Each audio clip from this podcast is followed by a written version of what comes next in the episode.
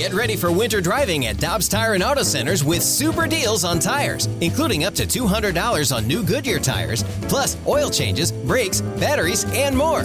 For value and savings, click on gotodobbs.com today. The Danny Mac Show with BK podcast powered by I Promise. Now, here's Danny Mac with BK. Thursday edition of the show. Welcome in. Danny Mac Show with BK. Tanner T Bone is with us as well as we get you set for Cardinals baseball coming up today on Bally Sports. That'll be at 12:15 and Taijuan Walker against John Gant after the doubleheader yesterday. Long day of baseball, long fourth inning in game number 1. We're going to break it all down coming up here on the Danny Mac Show. BK, good morning. Good morning, Dan. So I was in attendance yesterday I at wanted to game. get into this. And in that fourth inning, we were all looking around at one another like, so what exactly are they reviewing Right. here? Because we don't have the audio going on, and so we don't know like, okay, there's X, Y, and Z that's taken place. You you see the mound visit, but it's like. Are they checking something here? Like, what's going on? And then it took 15 minutes to be able to figure it out. Listen, I get it. We got to make sure that we're getting stuff right. If it takes 15 minutes to do so, just figure it out. Like, Yeah. come on, we got to we got to move this thing a little quicker here. I think they messed it up too, by the way, because you can't have an extension of your bench going out there to make a mound visit. And the reason why, and I, I you can nitpick at this too, and I, I would nitpick at it. I, I don't think the Cardinals are doing anything nefarious with this situation, but hey, if you're talking to the interpreter and you're Mike Shildt or you're Mike Maddux and you're saying, hey, by the way, when you're out there, tell KK he's flying open. That's the point that Luis Rojas and the Mets are making is that you can't have that happen. So you had the two visits, and two visits in an inning constitutes that he's out. So I, I think they messed that thing up. It, it- and the to the bigger point though, and I and you're 100 percent right. And I was getting frustrated on the game, and I try not to do that, but I was like, let's go. This is taking way too long. The replay with Arenado at third base took way too long. There weren't a lot of games going on because it was game one of a doubleheader, so there should have been a lot of eyeballs and in it was clear if I could see it at the He- he had the ballpark ball. on the review, like they've got to be able to see that. ball on, in the glove, foot on the bag, pretty easy. Let's go. Just make the call and move on. And um, I've been, they were supposed to do this before the pandemic, and I've been saying this from day one. If you're going to have replay, there's no reason that if the NFL can figure this out and the NHL can figure this out to explain it to the folks at home and to the folks in the stadium what we're looking at, it needs to be done in Major League Baseball. And if an umpire doesn't like it because guys have been doing it for 20 years and they're uncomfortable on the mic, tough. This is part of the job now. You have to adapt. That's just the way it is. You There- have to inform the public. there needs to be more transparency. And Yeah. I think that's kind of what you're getting at there. Like if I'm for example, yesterday in the stadium, I had no idea what was going on and I didn't know why for 15 minutes we were waiting to continue to play baseball. And that's ridiculous. Like that Well, should never happen. I, I said it right away when Mike Maddux hopped out. I go, whoa. Whoa, whoa, whoa. I said it kind of like that on the air. I said, now, I'm not sure if this constitutes a second visit. I didn't know the rule. I thought I did. And the rule is what I thought it was. You can't do it. Yeah. You know, you can't have multiple visits like that unless you're going to take them out. Now, that's neither here nor there. The Cardinals win game one, uh, drop the second game seven to two. Cardinals are so dependent on the home run. Fifty percent of their runs are coming via the home run. They got a couple of home runs. The Goldschmidt home run off of Big Mac Land got another one, and they win that game. And I thought KK was fine. You can shorten the game in seven innings. Bullpen held up. That's the way he plays out. That's been the playbook for the Cardinals right now in winning these games. Yeah, and then if you go to game two, I actually thought Oviedo was pretty solid overall. Had a few pitches that ended up getting away from him, but I thought overall pitched a pretty good game. And that's just one of those where, hey, if they're able to win again tonight and you get three out of four against the Mets, that's a successful series right there. And of course, part of that is you didn't have to face DeGrom, which is nice for the Cardinals. Yep. But uh, you got to take that if you're a Cards fan, taking three out of four against this team. It'll be John Gant, and he'll go against Taijuan Walker today. Mike Shildt on Johan Oviedo, and the second inning is what got him. Generally speaking, you know, in that situation, you know, you, you got to get back to that next pitch. You got to get back to the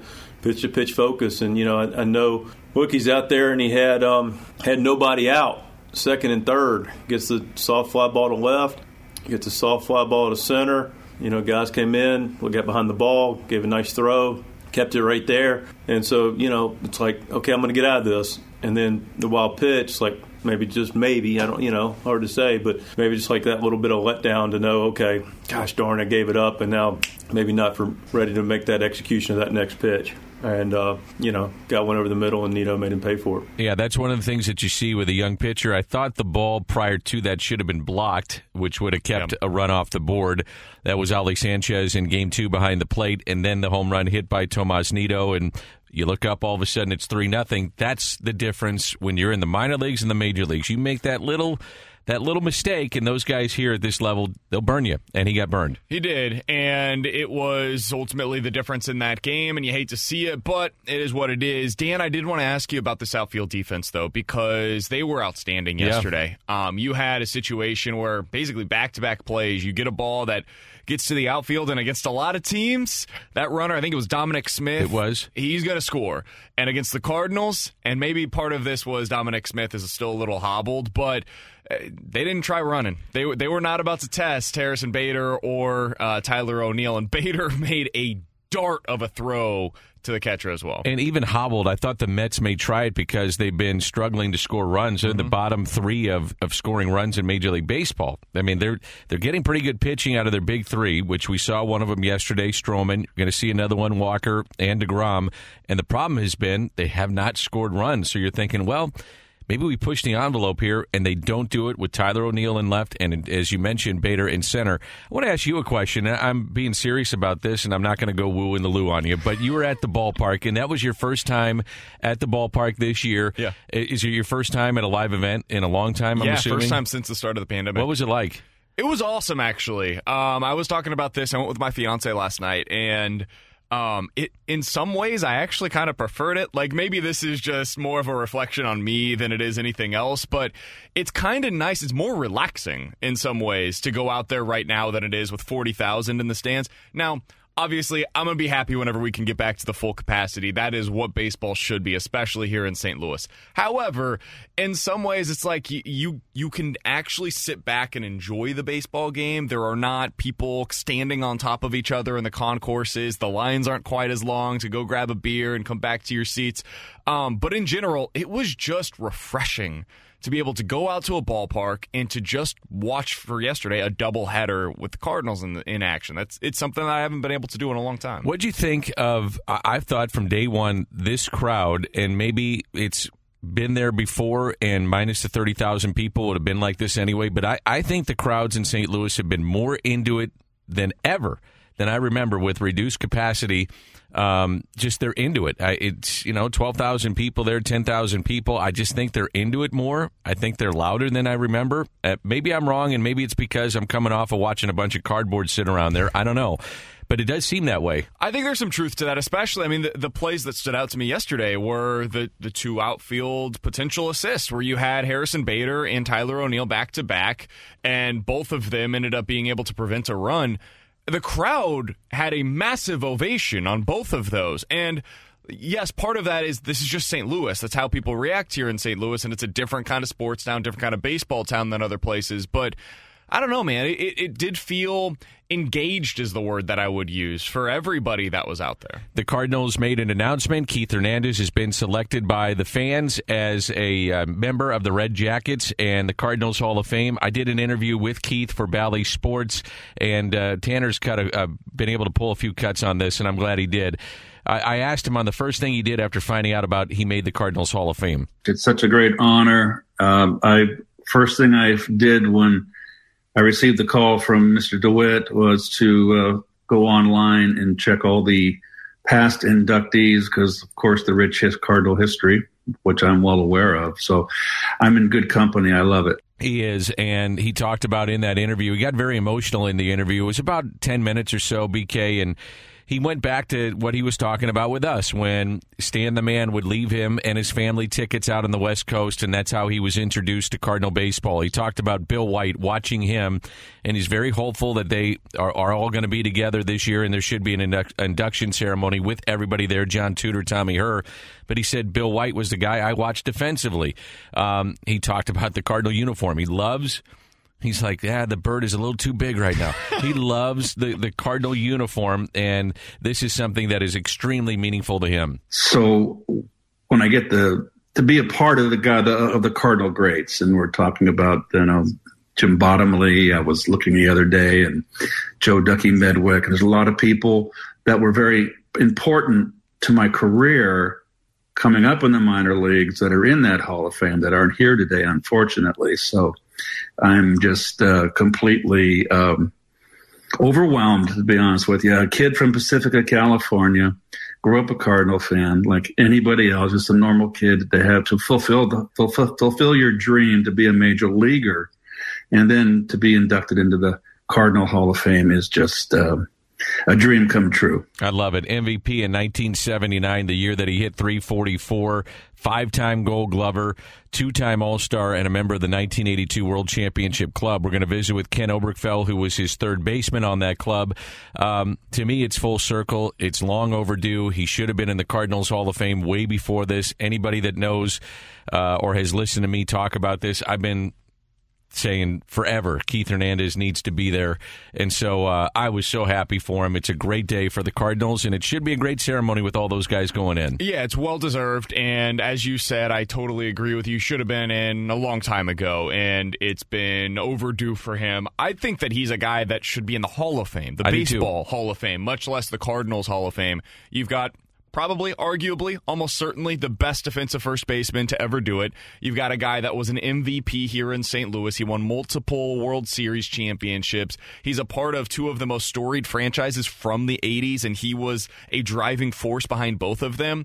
Um, this is a guy that, for me, should be a baseball Hall of Famer eventually, and it's uh, a special day yesterday that he was finally able to get into the Cardinals Hall of Fame. So, advancing the story, I, I really do wonder if he's going to get into baseball's Hall of Fame. I, I, you know, you have these veterans committees that come back and you get on the ballot and you take a hard look at a guy's career and more and more we're seeing the defensive metrics play a part of this scott rolen is is zooming up the charts because of his defense uh, one of the reasons why for the baseball hall of fame and when people will go back and reflect on keith hernandez and you look at defense and, and I'm with you. In my mind, he's the best defensive first baseman I've ever seen. I think he changed the position in certain ways of how you hold a runner on, defending the bunt, playing on the turf and he won two multiple uh, two championships. And oh, by the way, one of them came in New York with a pretty famous World Series against the Red Sox.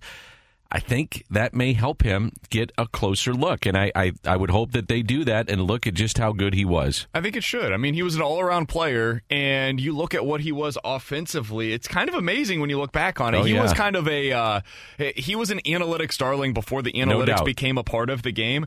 The guy finished his career with a career 385 on base percentage. Right. I mean, that's unheard of for that time period. So I think he should absolutely, at the very minimum, get further consideration for the Baseball Hall of Fame. And at most, I think he's probably a member of the Baseball Hall of Fame. My And- opinion, at least. Yep, I'm with you, and we uh, know for sure now he is a Red Jacket member. So congratulations to Keith Hernandez. Coming up, we're going to visit with Ken Oberkfell. Uh, Oberkfell, he was the third baseman on the 1982 World Championship team. We'll get his thoughts on Keith. This is the Danny Mac Show with BK, the podcast powered by I Promise.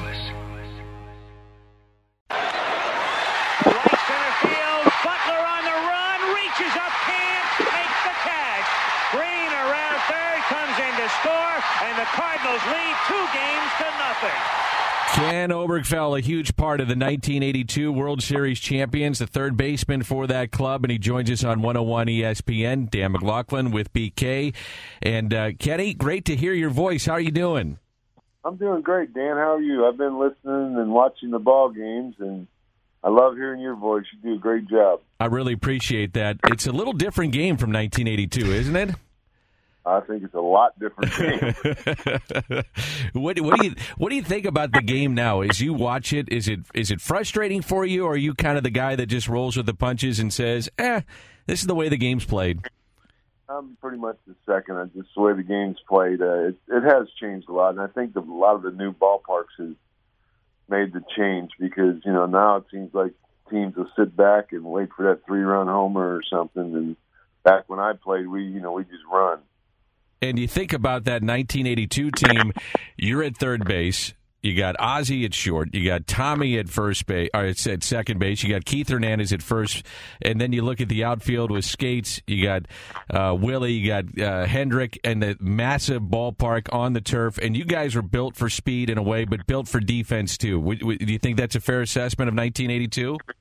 Oh, there's no question. That's definitely a fair assessment. Uh, you know, Whitey built his team around the ballpark we were playing in, and Busch Stadium was a pretty big ballpark. But uh, I, you know, I think we only hit like sixty something home runs as a team, but we stole like two hundred. It seems like a thousand bases. But uh, we're just, you know, I think teams now just build around their ballpark, and a lot of the ballparks are hitter friendly.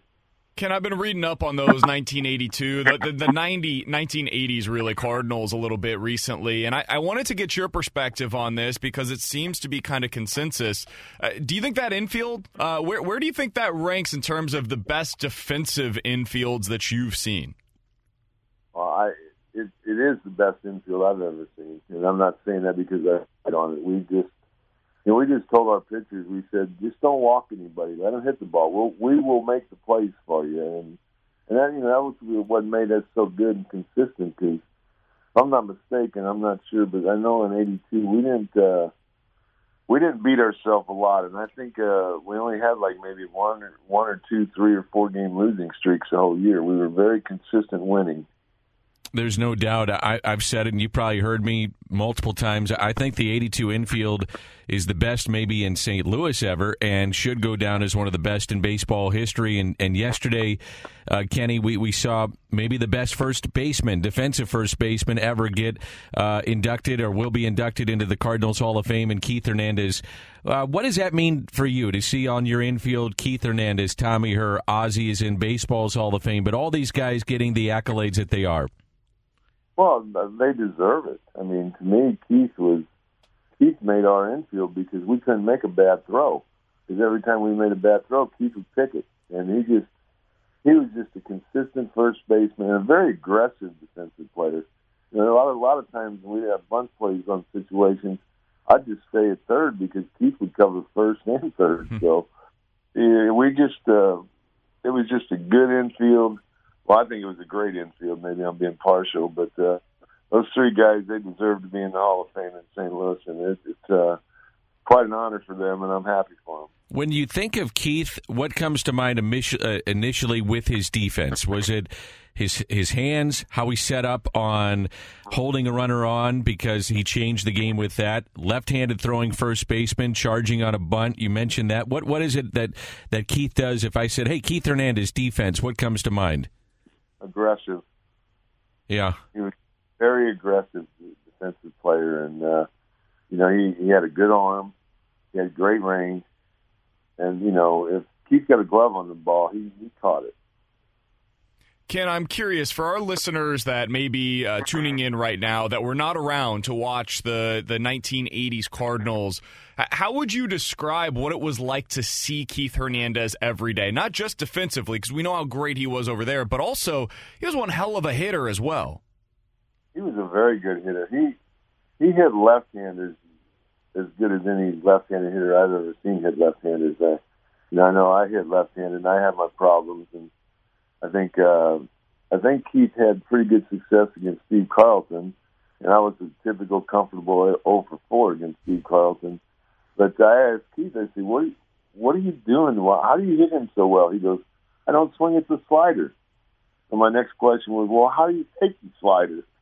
And he just, you know, he was just a good hitter, all-round hitter, and he was the perfect number three hitter for our team.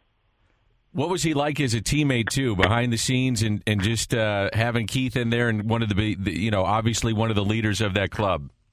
He was he was a, was the leader of that club. I mean, he took charge on uh, on the defensive infield and uh, hitting and just get you know pumping players up. The young the young kids who were coming up through the system. Keith was you know he was there for them and. uh he was there for all, all us infielders because, like I said, we couldn't make a bad throw because he caught everything. Ken, can you take me back to 1982? You're in the World Series, you're taking on the Brewers, and you're going to Game Seven. What was that experience like for you guys? What comes to your mind's eye as you think back to the 1982 World Series? Game seven, my thing that comes in my eyes is let's get this game started. Yeah, no kidding uh, the longer you sit around, the more anxious you get, and the more you know. You just we just wanted to get the game started and just be another baseball game, and uh, that's that's what I remember in our clubhouse. Were going around shaking hands, wishing everybody well, and let's go out and win this world championship that hasn't seen in St. Louis for a lot of years. And that's exactly what we did. Why do you think Whitey uh, was able to change things around so quickly here in St. Louis? And it did. I mean, you think about today, people say, well, we're in a rebuild. Like the Pirates are in a rebuild, and it's going to take multiple years for them to rebuild. Whitey comes in and flips the roster and gets exactly what he wants. Uh, how do you think he was able to do that so quickly? He's Whitey.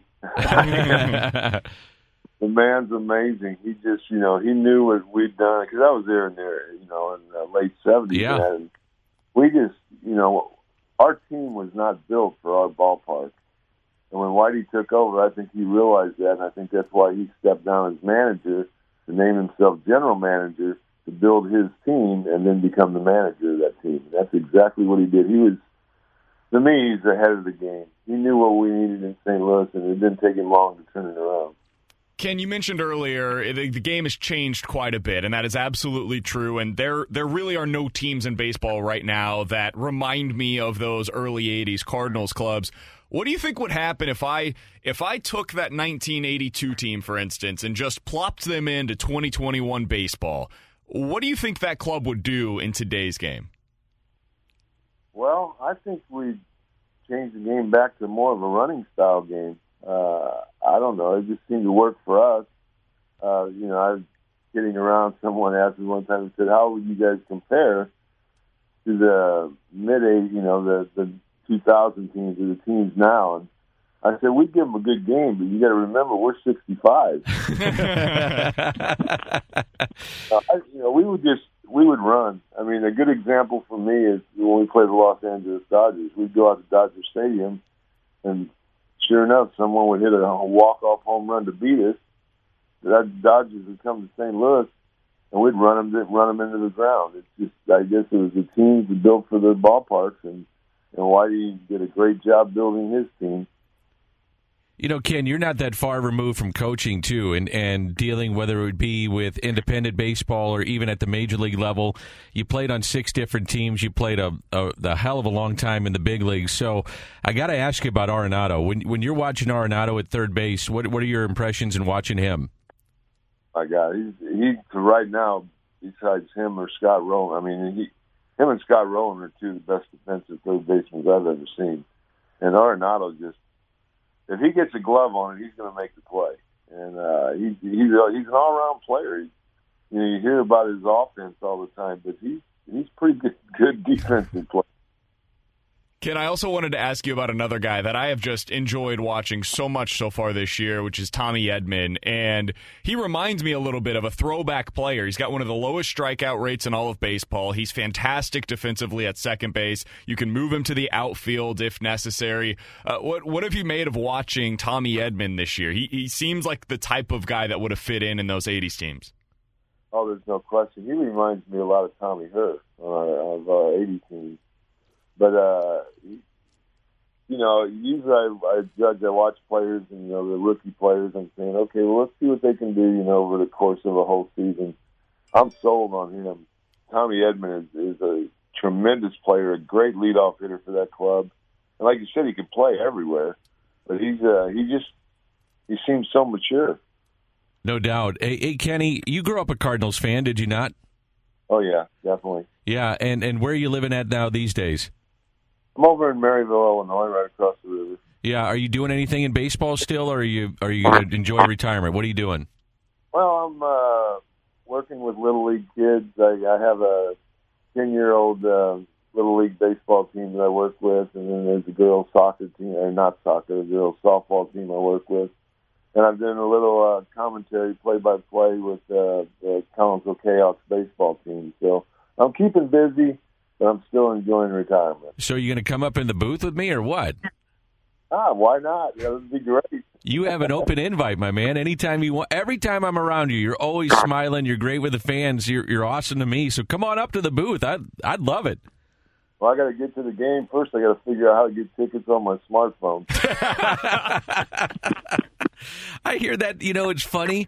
BK, so BK went to his first game yesterday. Yeah. BK knows how to work every digital device in America. I had trouble getting my, open my tickets to go park the other day. So I'm with you, Ken. I'm I'm having trouble sometimes. I guess we're just um, old people. I don't know. I, I don't know how we survived without cell phones back in the day. I'm with you. I ask my mom that all the time where it's like how did you like how did you go on trips like uh some sort if you're going on a road trip somewhere how did you know how to get there and she's like well we had maps I'm like yeah but I have that on my phone I, I don't even think I could comprehend how to take out this massive map in the middle of my car no chance no chance It's amazing. It really is. Hey Kenny, do you do you still talk to Whitey? Do you, do you, do you catch up with Ozzie and some of the guys from '82? Uh, I do before this pandemic when we did a lot of stuff over at the ballpark, autograph signings and stuff like that. I'd see him, run into him. I, I haven't talked to Whitey probably in about six months, and uh, Ozzie.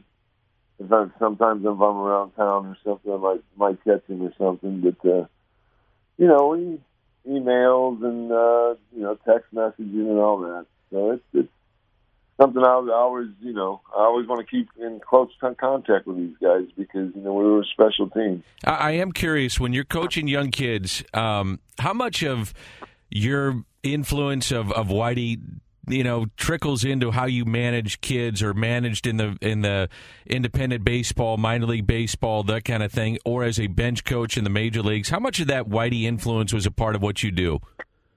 Oh, a lot. I mean, not not necessarily with these young kids because they're only ten years old, and Sure. a lot of them can't get the ball to the plate. Hmm. But you know, we just work with them and you know let them have fun, and, and that's what Whitey did with us. He, you know, he let us have fun. Okay, when the game starts, be ready to play, but have fun. Be, you know, be relaxed. You guys. That's what I tell these kids, and then I got a lot of. I call them the super dads.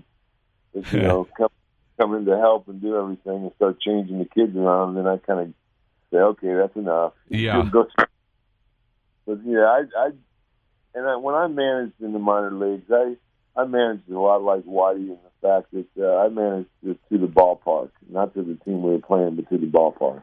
It's interesting. Hey, Ken, thanks for jumping on with us. It's always a pleasure to uh, visit with you, and I've been around you a bunch down at the ballpark, and I mean it. Don't be a stranger. Come on up anytime you want to the booth, and and and uh, come on the air, or just visit with us, or just come and say hello. I really appreciate you doing this. Oh, no problem, Dan. I'll definitely do that. You got it. That's uh, 1982 world champion Ken, Ober- uh, Ken Oberkfell of the uh, St. Louis Cardinals of that 1982 championship team. It's amazing to talk with those guys. I mean, Love they it. just they have they have perspective in seeing so many different things. And Dan, it's it's really special that Keith Hernandez, going back to the reason why we had Ken on today, is now a member of the Cardinals Hall of Fame. I know for you, you have been kind of leading the charge on this for a number of years now because he should have been in the Cardinals Hall of Fame. This is the right thing for the Cardinals, for the fan base, and I, I would imagine yesterday had to be pretty cool for you as well. It was. Uh, I I will admit that, um, and it's not about me, and it's No, not. of course, but it- I it's a just want to make special sure. thing. Yeah, it is. Absolutely. I, I love the Cardinals Hall of Fame. I think it's the one of the best things, if not since I've been doing the games, which is two and a half decades. I I think it's probably the best thing I've seen outside of the games and winning championships that the Cardinals have done. I, I love what they do in the community with the ball fields and Cardinals Care and what they've done, which has raised, I think, close now to $25 million since the late 90s, which was great. They didn't do that before. That's an awesome part of it, the charitable aspect of the organization, and it's great and it's needed. But from a baseball perspective, we have so much history in this franchise. And for us not to celebrate it or to have a Hall of Fame to me kind of seemed crazy. We would go to different places, and I'd, and as you know, when I would go uh, on the road, I, I'd go to might be um, a Hall of Fame of uh, the sport. Like I go to Toronto, I go to the Hockey Hall of Fame. Yep. Um, I've not been to Cooperstown. I can't wait to do it. But you know, you go to a pick your franchise, and they've got some type the of Negro Leagues in KC. you know? Exactly. I always make a visit there, you know, just to see the history because the history teaches us. History a lot of times repeats itself, or I love to see that history is celebrated. And I thought, man, we, we've got so much history here in St. Louis, and you look at the eras in which the Cardinals won, and the players and the characters, and then a, an owner that celebrates it. Like, how do we not have this? And he obviously embraces it too. You know, I've, I've heard privately, like, Mr. DeWitt will say, hey, through the grapevine, I've heard that you know this piece from 19 whatever is on you know being auctioned off at you know this piece from 1880 is going to be open. Let's go get it. You know, stay up until one in the morning until we get it. I mean, they care, man, about this franchise, and they understand it's very important to the city. And they've done an incredible job since they became the the ownership group in the 1996 year and, and what they've done. So I, I just, so to your original point, I love the Hall of Fame. And yes, I was pushing for Keith Hernandez. Now, full disclosure, I'm friends with Keith, uh, Keith Hernandez, and I love him. He's great. I mean, he is just hilarious, and I just love being around the guy. But then, as a baseball player, it's ridiculous that he's not in the Cardinals Hall of Fame. And it's no disrespect to, to others that have gone in. They all should be in. I really believe that. Like this year's list, look at those guys. They're all going to get in. But he should have been in even before this year. So that's where I stood with Keith Hernandez. Yeah, there are there are Hall of Famers, and this is the case for Cooperstown as well, Right. right? And then there are guys that were no doubt like there's no discussion to be had. And That's Keith right. Hernandez is in that latter list for me when you look at back at uh, some of his accomplishments. Dan, I, maybe we can carry this over to the other side, but I'd be curious what your memories are from those '80s teams because. I mean, it- as a kid growing up here in St. Louis, I can only imagine how much those meant to you as a, eh, watching those from a child's eyes. Yes. we don't have enough time. uh, we'll talk a little bit about that and Tommy Edman coming up in our next segment. This is the Danny Mac Show with BK, the podcast powered by I Promise.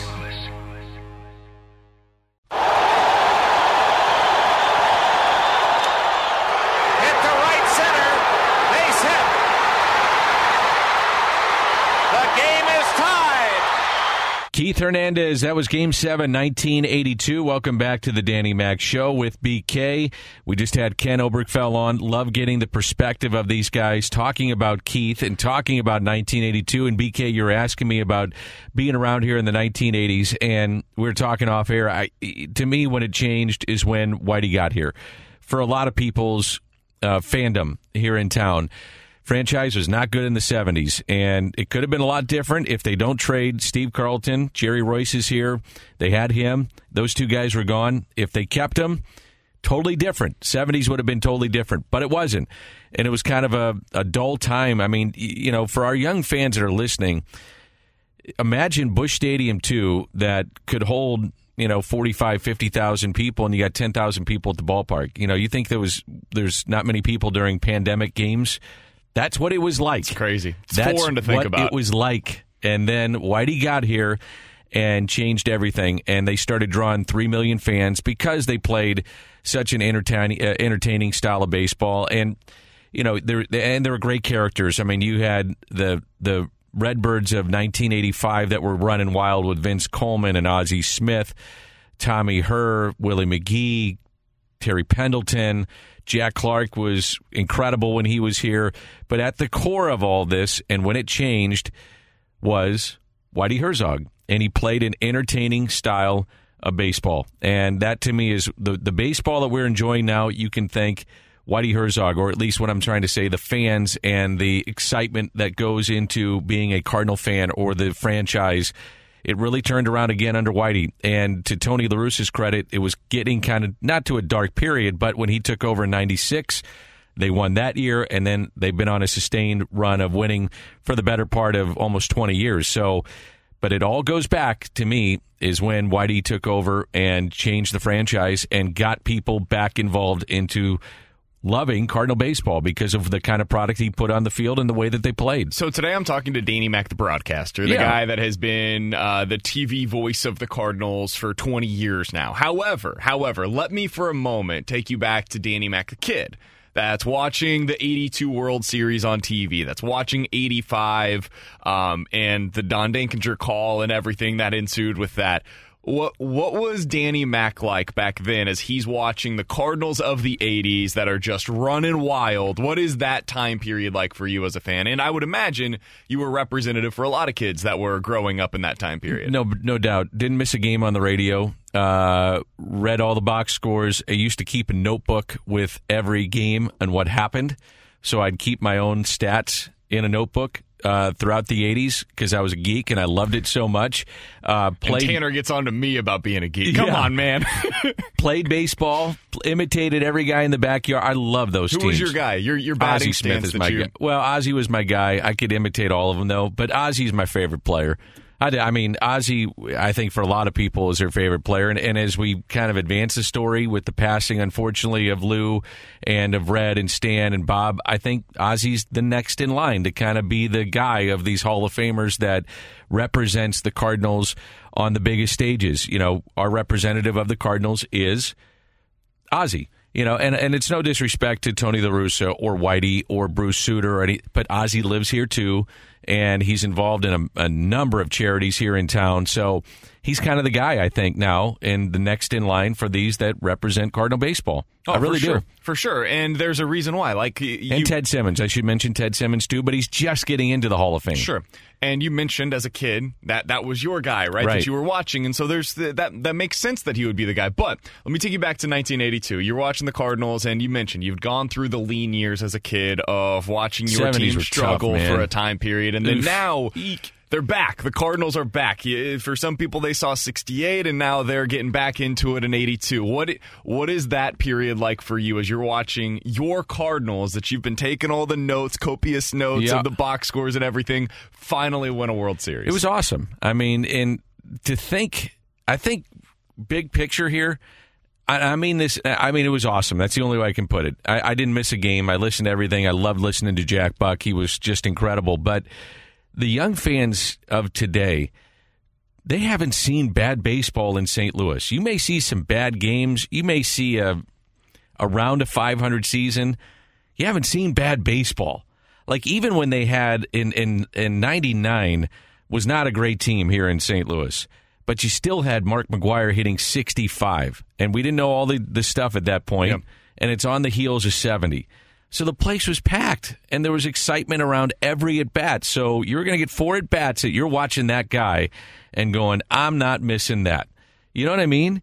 And so then in 2000, they go out and get Jimmy Edmonds, and you get Darryl Kile and and Dave Veres and Fernando Vina, and they go on this run. And in 02, they get Scott Rolen, and then this guy Pujols shows up on the scene just before that. Just it just the Cardinal, you know, 13th Yeah. round pick. Here's And Albert Pujols. You've got 7,000 different Cardinal Devil Magic players over the years that exist. It's just incredible. So they, you know, I, I, and I don't mean disrespect to our young listeners, but you haven't seen bad baseball. You don't know what it's like.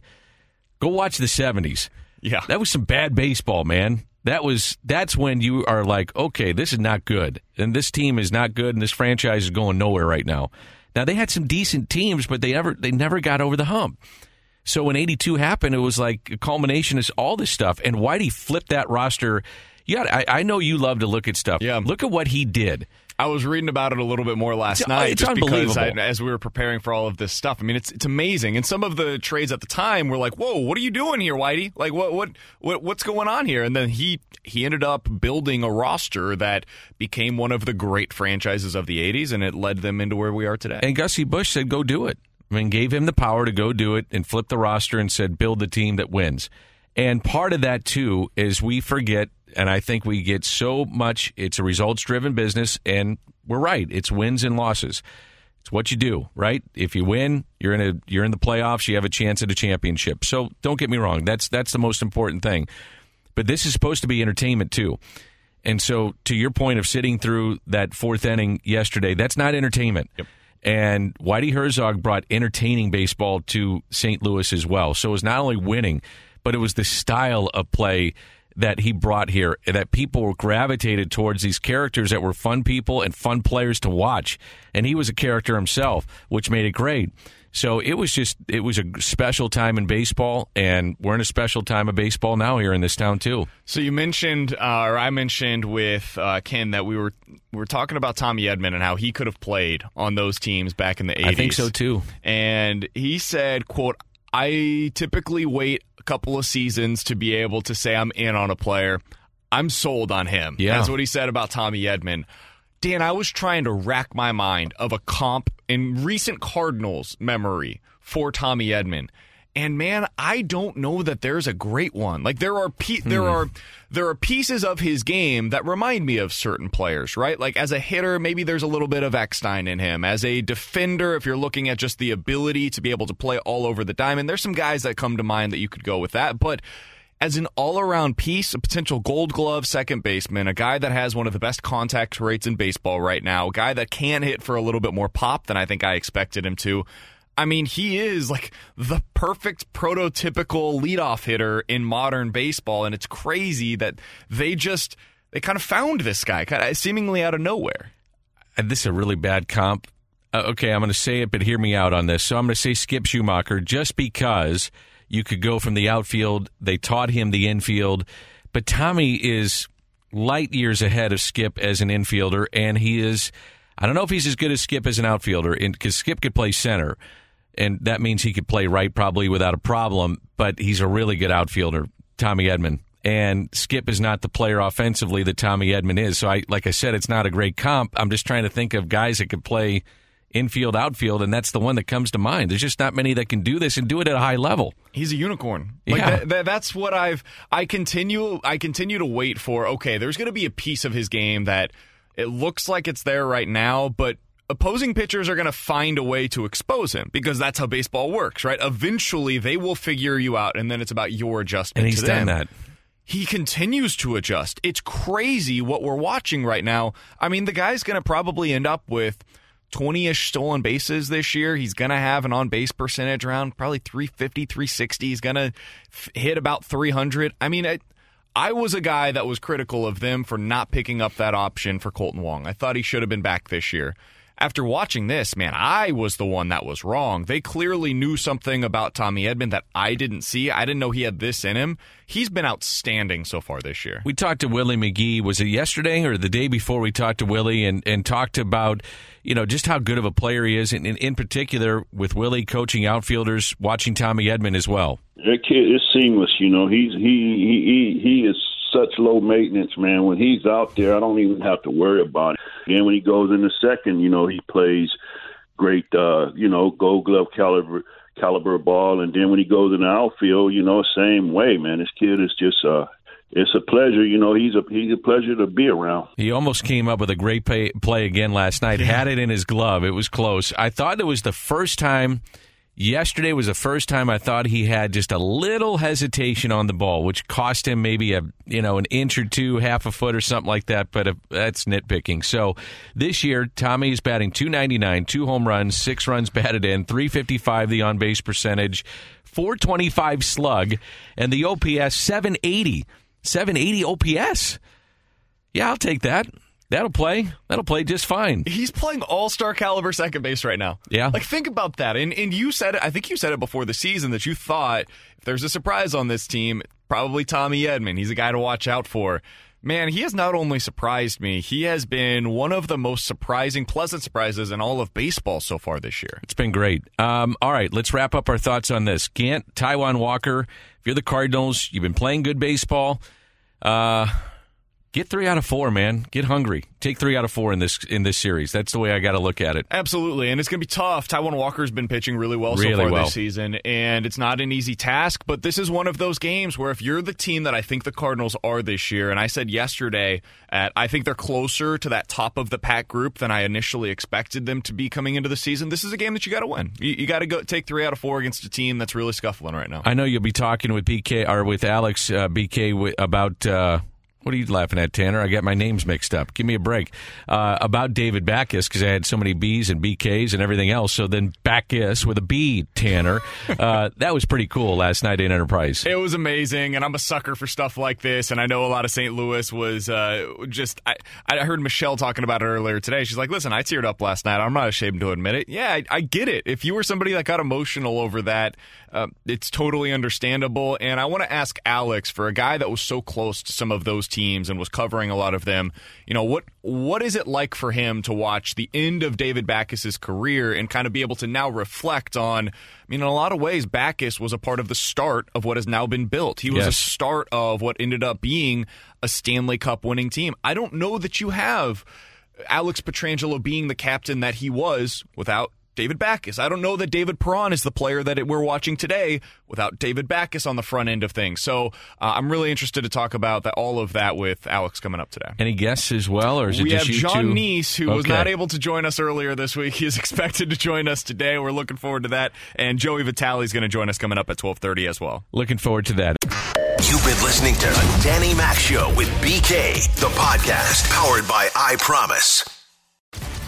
On November 13th, it's the dawning of a new era when the NFL debuts in Germany live on NFL Network. Brady and the Bucs. Touchdown Tampa Bay. DK and the Seahawks. Puts the ball up, making a catch. Wake up and watch with the world. It's Sunday morning football. Live from Munich.